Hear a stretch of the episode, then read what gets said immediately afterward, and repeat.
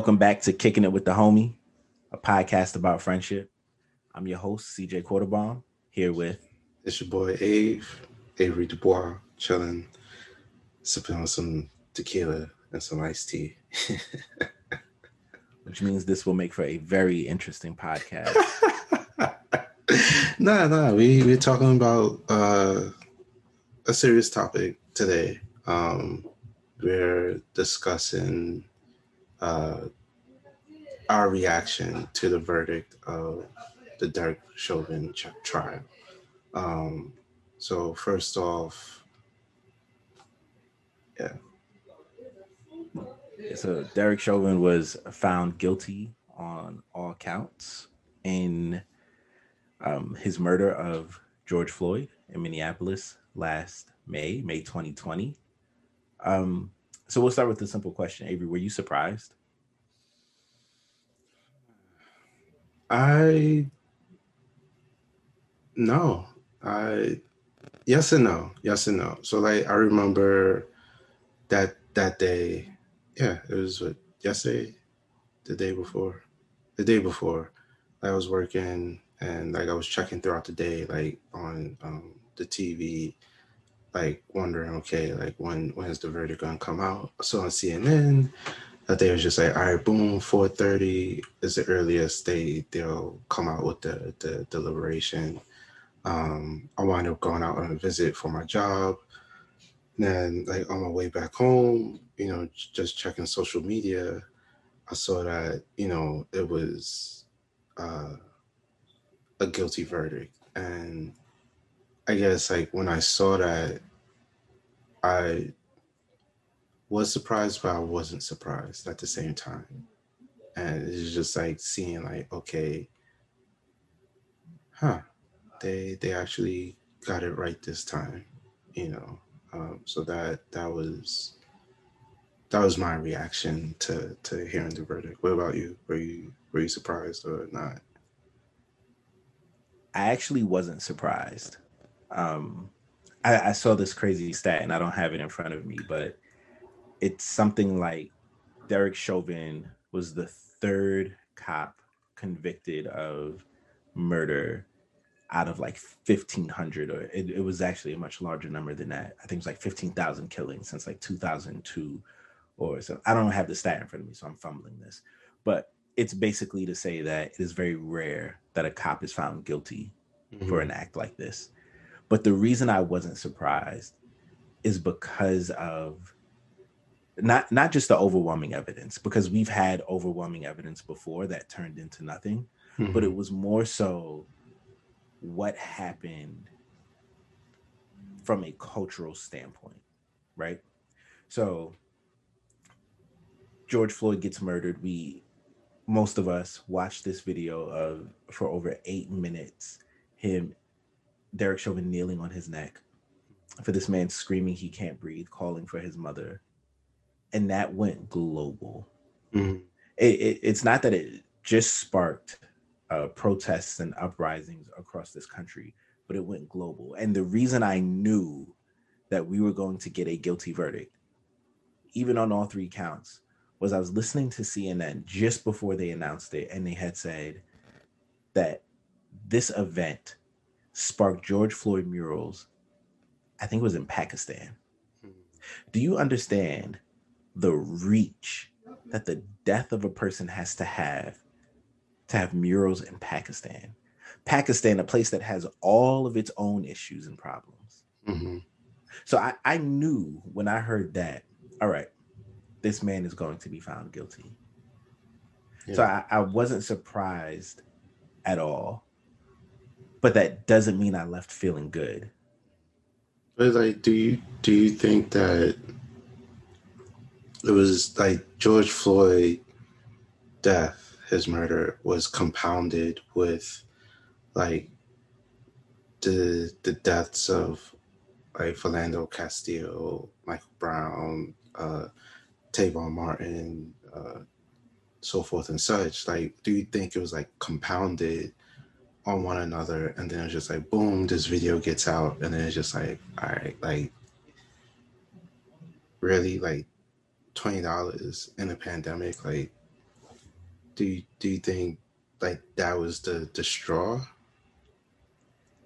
I I don't think the video was the straw because if you remember Walter Scott in South Carolina, we saw the cop shoot him in the back and then drop. I think he like dropped a weapon next to him or something.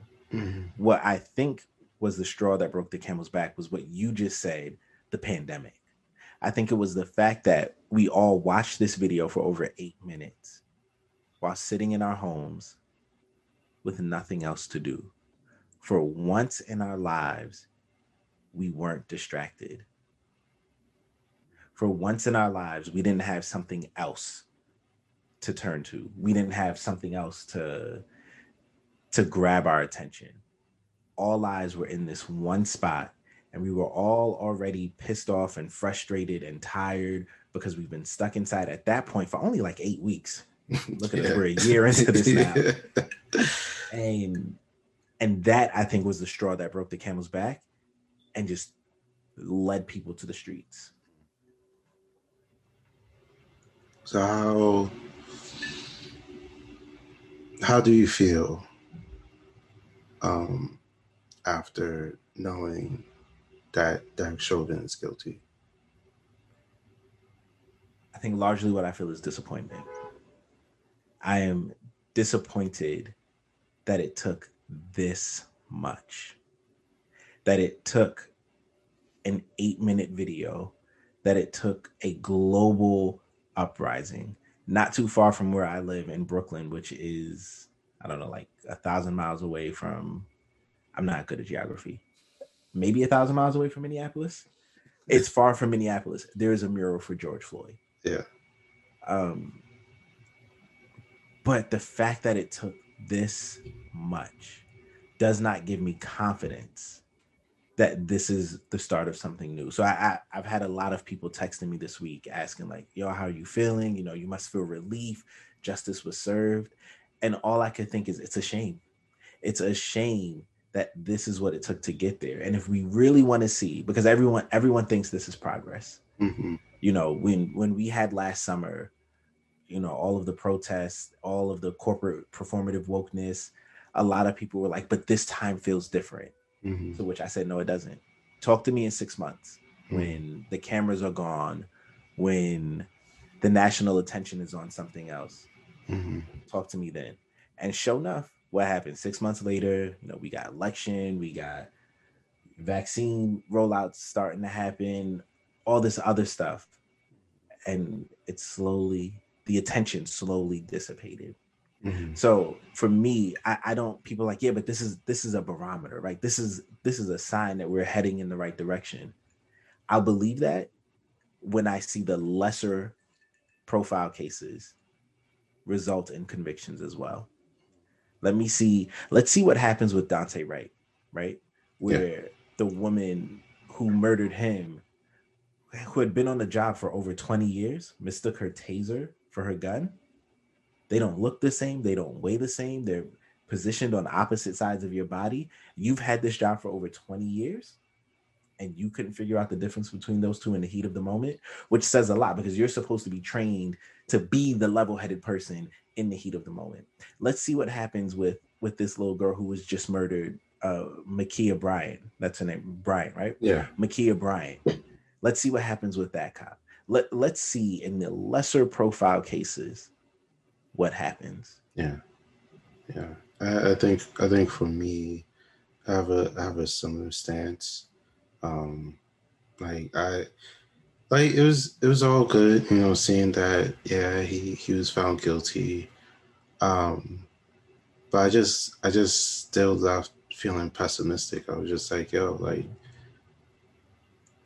I was like, okay, and like that was that was my my reaction.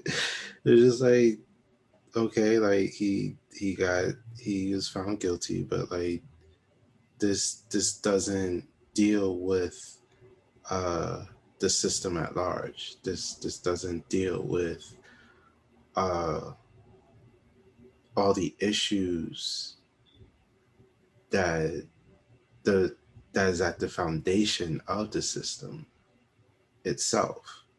So it's just like, yeah, we got one like I, I saw the stat you was talking about, and it's just like it, it's just like un, unless we we're going to do the work to uh change what is what is happening within uh police within uh other like corporate like just tear down like systemic oppression this this honestly means little to me. It doesn't mean nothing. It just means little to to me so um yeah all right so speaking of the system right a lot of people out here saying that we need to abolish the police or defund the police uh where we are in New York, there are literally protests every day, specifically directed at abolishing the police. Um, I follow a few of the organizers, so I'm constantly seeing it. What do you think about that? Do you think abolishing or defunding the police is the answer? I think defunding the police would be a better answer.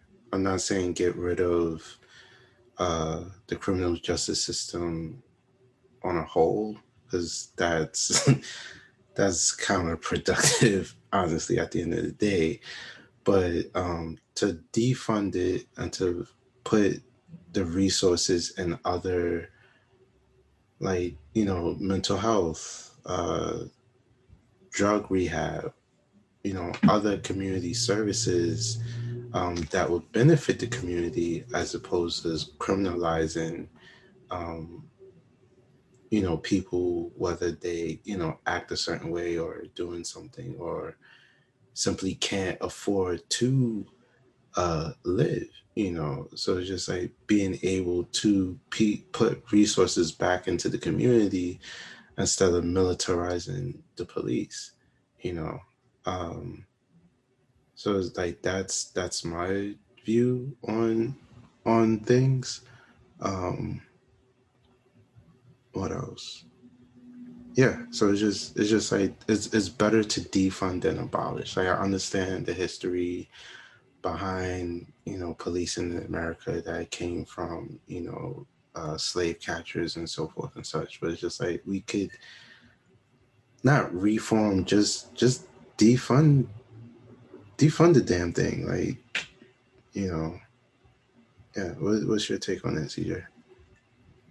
Um, I'm gonna react a little bit to you. I I think you're right in that. I don't. I don't think we can abolish the police. Yeah. Knowing the history, knowing how corrupt the system is in so many ways, crime still happens. Yeah. And somebody needs to be there when crime happens. Yeah. Um, I have family members who are police officers, and actually would would love to, you know, sit and talk with them about them, sit and talk with them about this, and and maybe even get them on the pod uh, to share their side of things because we've actually you know we this whole blue lives matter thing started in 2016 so mm-hmm. we've had some great conversations just around this whole notion and the blue, the thin blue line, the brotherhood, um, what they experience and go through, what things, how it looks through their eyes. I think I actually think they would they would make for um, for some great guests to just mm give a sort of counterpoint to this.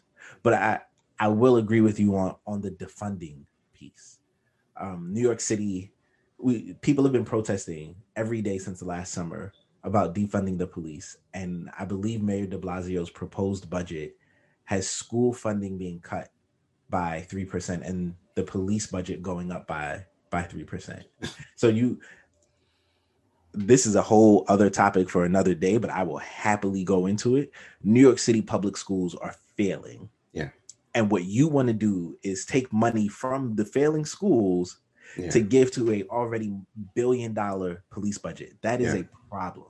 Yeah. I think outfitting our police officers as though they are a paramilitary force mm. is a problem. Mm. There is no reason. In the same way when when I talk about gun control with people and I say there is no reason for a civilian to own an AK-47.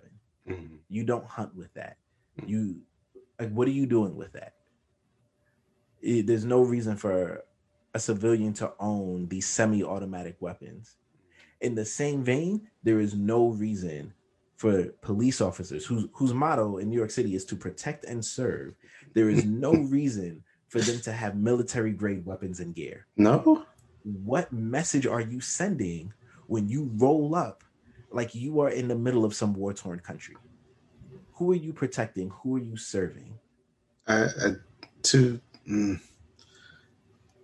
to play a little bit, a little devil's advocate, I, I, I would say that the reason why the police need to to have all this funding and so forth and such is to you know pay for overtime pay you know their their salary their pension you know um and but on the other side of things to yeah to equip them with these these weapons because they have to fight against you know gang violence and organized crime and so forth and such and possibly terrorists in new york city we got to protect you know, New York City from the terrorists. Stop it, and... Stop it. You don't need a billion dollar paramilitary force yeah. for what we're dealing with here. Right? I am from the hood. I'm from the hood. I saw my first gun at a very young age. There are very few things that they are dealing with here. Mm-hmm. I'm just going to talk about New York City. I'm not going to talk about anywhere else. Mm-hmm. There are very few things they're dealing with here that requires that much stuff yeah. in in our hoods, I yeah. should say. Yeah, you but you but you talking about those those other hoods and you know mob bosses or whatever. That that might be a different story. Yeah, but nah, stop it. But to to go back though, it's just like if if you put the money back into community, you won't really. Not saying organized crime and gangs will disappear. It would just be less of a problem you have more more people reaching out to to the youth, more people able to, you know, able to live than turn into crime to to to to deal with their their issue. And that's that's mainly, you know, part of the reason why people turn to crime is, is because okay, you know, the system is already against me, you know, so let me let me, you know, get this quick money because like there's there's no other way that I can can, can make money, you know. Um, so it's just like if you pour pour back into the community, build co- more community centers, build more, you know, mental health, you know, uh, institution not institutions, but build uh, more uh, centers that deal with mental health on a on a holistic level. Um, you know, and deal with you know have have a what you want to call it um, job training um, allow you know people who were incarcerated to to get back on their feet like basically pouring back into community you won't have people turning to crime or what is deemed as crime you know to to live and that's yeah, I'm I'm going to beat that dead horse. Like, yeah. So well, now you're talking about wholesale systemic reform, and this is a little off topic, but it's our podcast, so we can do what we want. So let's let's go there. When you when you look at uh, communities, right, and you remove hope from those communities. Mm-hmm. So when you when you have people in places where they feel like there is no way out for them, Mm-hmm. Control for race, black, white, or other. When people are in hopeless conditions, highly impoverished communities, you get the same thing every single time drug use, violence, uh, drug addiction, joblessness, all these different things. And we we have to ask if we really want to improve these communities is flooding them with police the answer of course the answer is no um, who is it? That dude that wrote the book Hillbilly Elegy, J.D. Vance, right? He talks about this in his little Rust Belt town in Ohio. Mm-hmm. That when the jobs left, opioid addiction rose, violence rose, and ultimately it was a culture of hopelessness.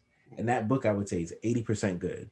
When he started talking about people being Trump supporters because they're poor and had nothing to do with race. He he lost me there, but other than that, like it was mostly good, and it it just goes to show that when people don't have hope, this is what happens. Yeah. And when we have systems that are built on keeping some people in a permanent position, in a permanent underclass position, this is what you're going to get.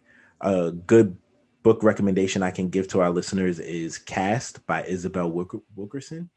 Uh, it just it talks about the American caste system and inequity and all this stuff. It's a really, really great read. And so when we talk about investing in communities, I, I look at this proposed budget as a direct problem. Mm-hmm. Because in, a part of investing in communities is investing in our schools. Mm-hmm. Schools are largely funded by property taxes. I can tell you what the property taxes are here in Brooklyn compared to Long Island. It is, I'd say in Brooklyn and Crown Heights, I believe property taxes are about $6,000. You go to somewhere like Lynbrook, it's $15,000. And then you have the village taxes on top of that, which brings you to about $20,000. Schools are largely funded by those property taxes. So whose schools are getting more of an investment? The schools in Long Island schools. Yeah. yeah. But whose whose kids arguably, whose kids need it more? Just just looking on, on face value on on what the general outcome is for kids the, in this area. The, the city is not about educating and building up communities. It's about just having the flashy, you know, nice buildings and gravitating. We, we don't even got nice buildings. I go, I pass your high school every other day. building is trash. Every so often, I find my way up to my old high school. The building is trash. No, I'm not. I'm not. I'm not even talking about school building. I'm just talking about like what what they're looking to build the, the city for. The city is basically a, a, a tourist destination. It's for people to, to make a quick buck and leave, to have a, a, a experience of a lifetime and dip. That's what the city is for.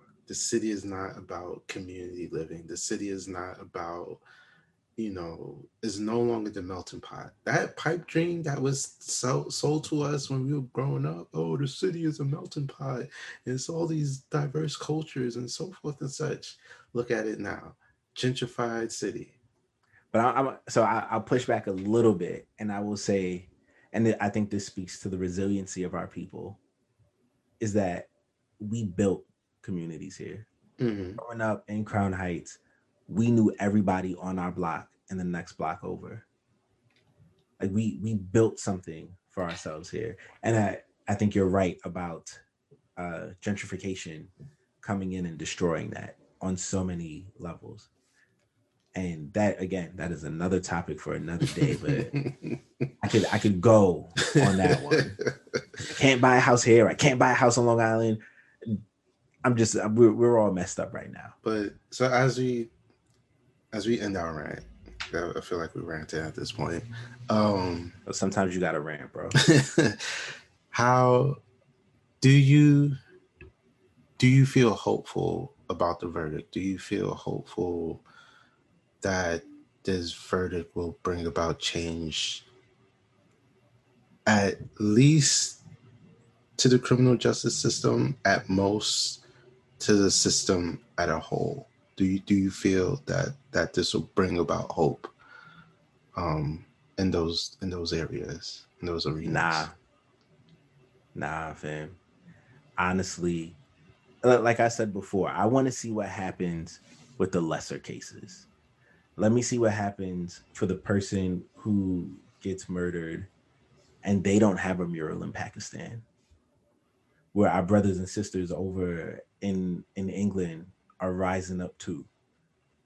You know, let's see what happens with, with Ma'Khia Bryant's murderer. What happens with with Daunte Wright's murderer?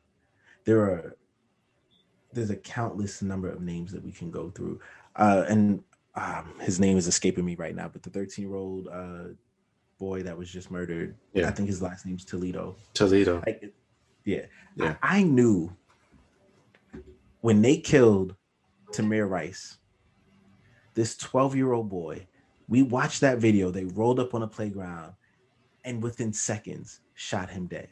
Mhm. When nothing happened then, I knew that there was no reason to be hopeful. And now I I have to think about this not just as I walk out into this world, but as my son walks into this world. Mhm. What do I like? I don't want to have to have this talk with him when he's five, but I know I'll, I'll have to. Yeah.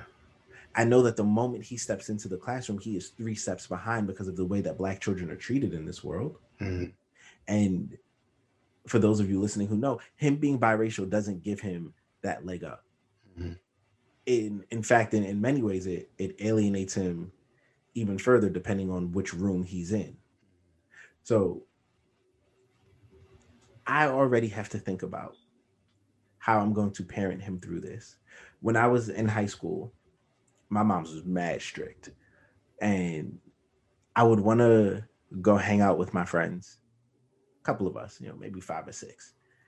And she would tell me, no, you're going to be a target. And, you know, at 15, 16, I'm like, what are you talking about? Like, we, we going to kick it on 42nd because that's what we did back in the day. Or, you know, we're just going to go downtown and go to the movies. Or we're going to Empire. If you are of a certain age, you know about Empire.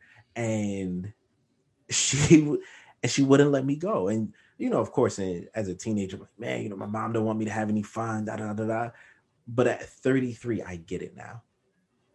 I get it now, and I, it's a shame that 15 years from now, I'm gonna be looking at my son and going, "Nah, you can't go, bro. It's it's too hot out here for you. I don't don't don't wear your hood like that.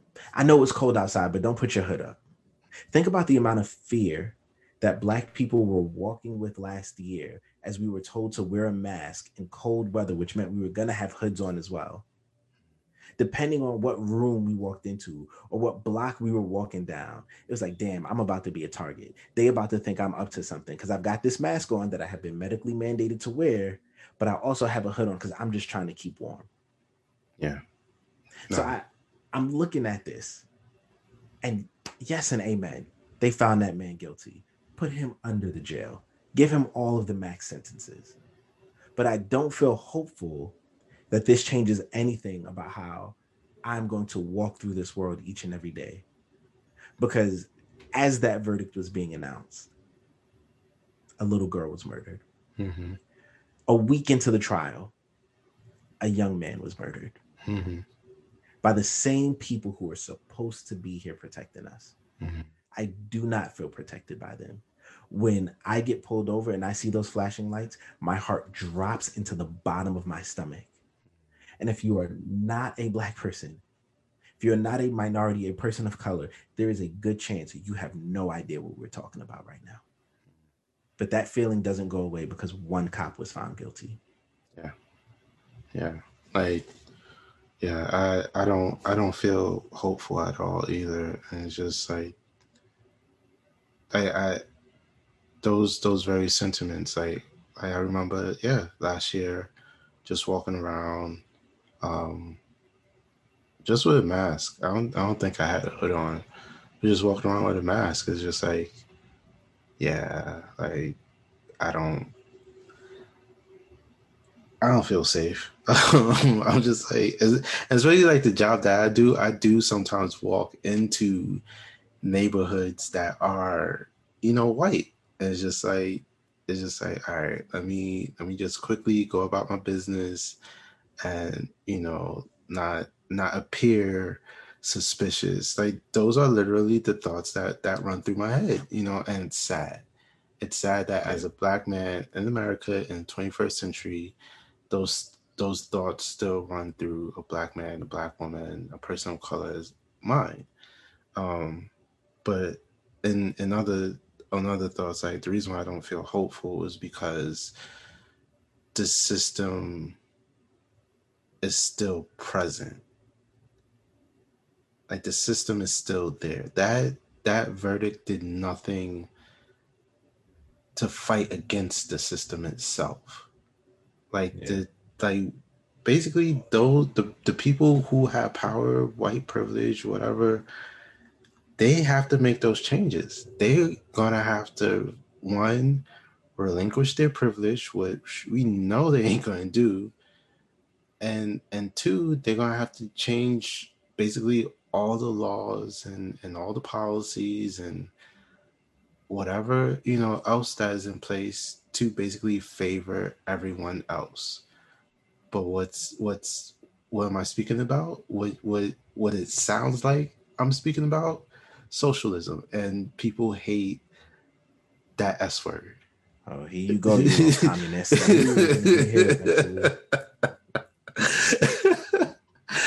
So it's just like you know like people people until on a on a base level people start caring about people.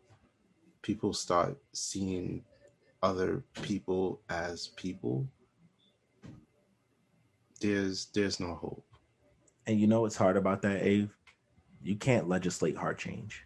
No. So we can change a lot of laws. We can put all these safeguards in place and all this other stuff. But at the end of the day i can't make you love me Mm-mm. I can't make you see me as fully human. I can and this is what we've all been conditioned to believe because we all believe the same lies. We've all been taught the same lies. I can't make you not see me as a threat. Mm-hmm.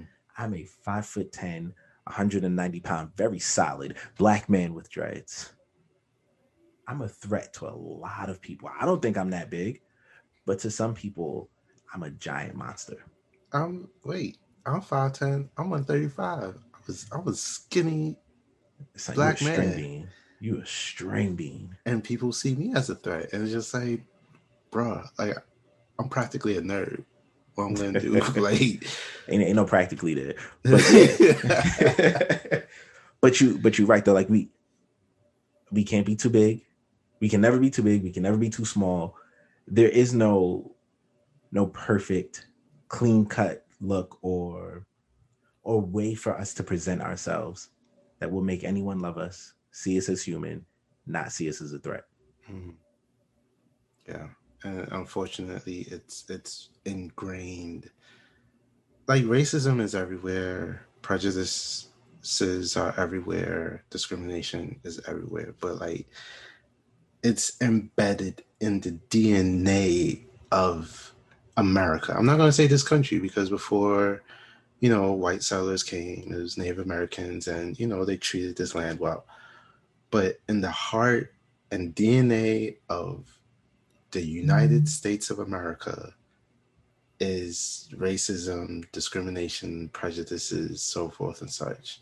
You know, so it's just like that's you're you're basically gonna have to like uh, I know the government's listening. You're gonna over. You're gonna have. To, you're gonna have to overthrow this country. You're gonna have to overthrow the government and and to for change. You're gonna get that. You're gonna get that knock knock before this episode even goes up. people, if you are hearing this now, by some miracle, Avery has survived. Dear government, I'm not planning to overthrow anything yet. Uh, oh, you know what? Through it all, as black people, we have always been able to smile through the pain. Mm. And I think that is that's what keeps us going here is that we are still able to find joy. Uh, and so we can we can end it on that, man. Before the government come comes and gets you. have a little laugh.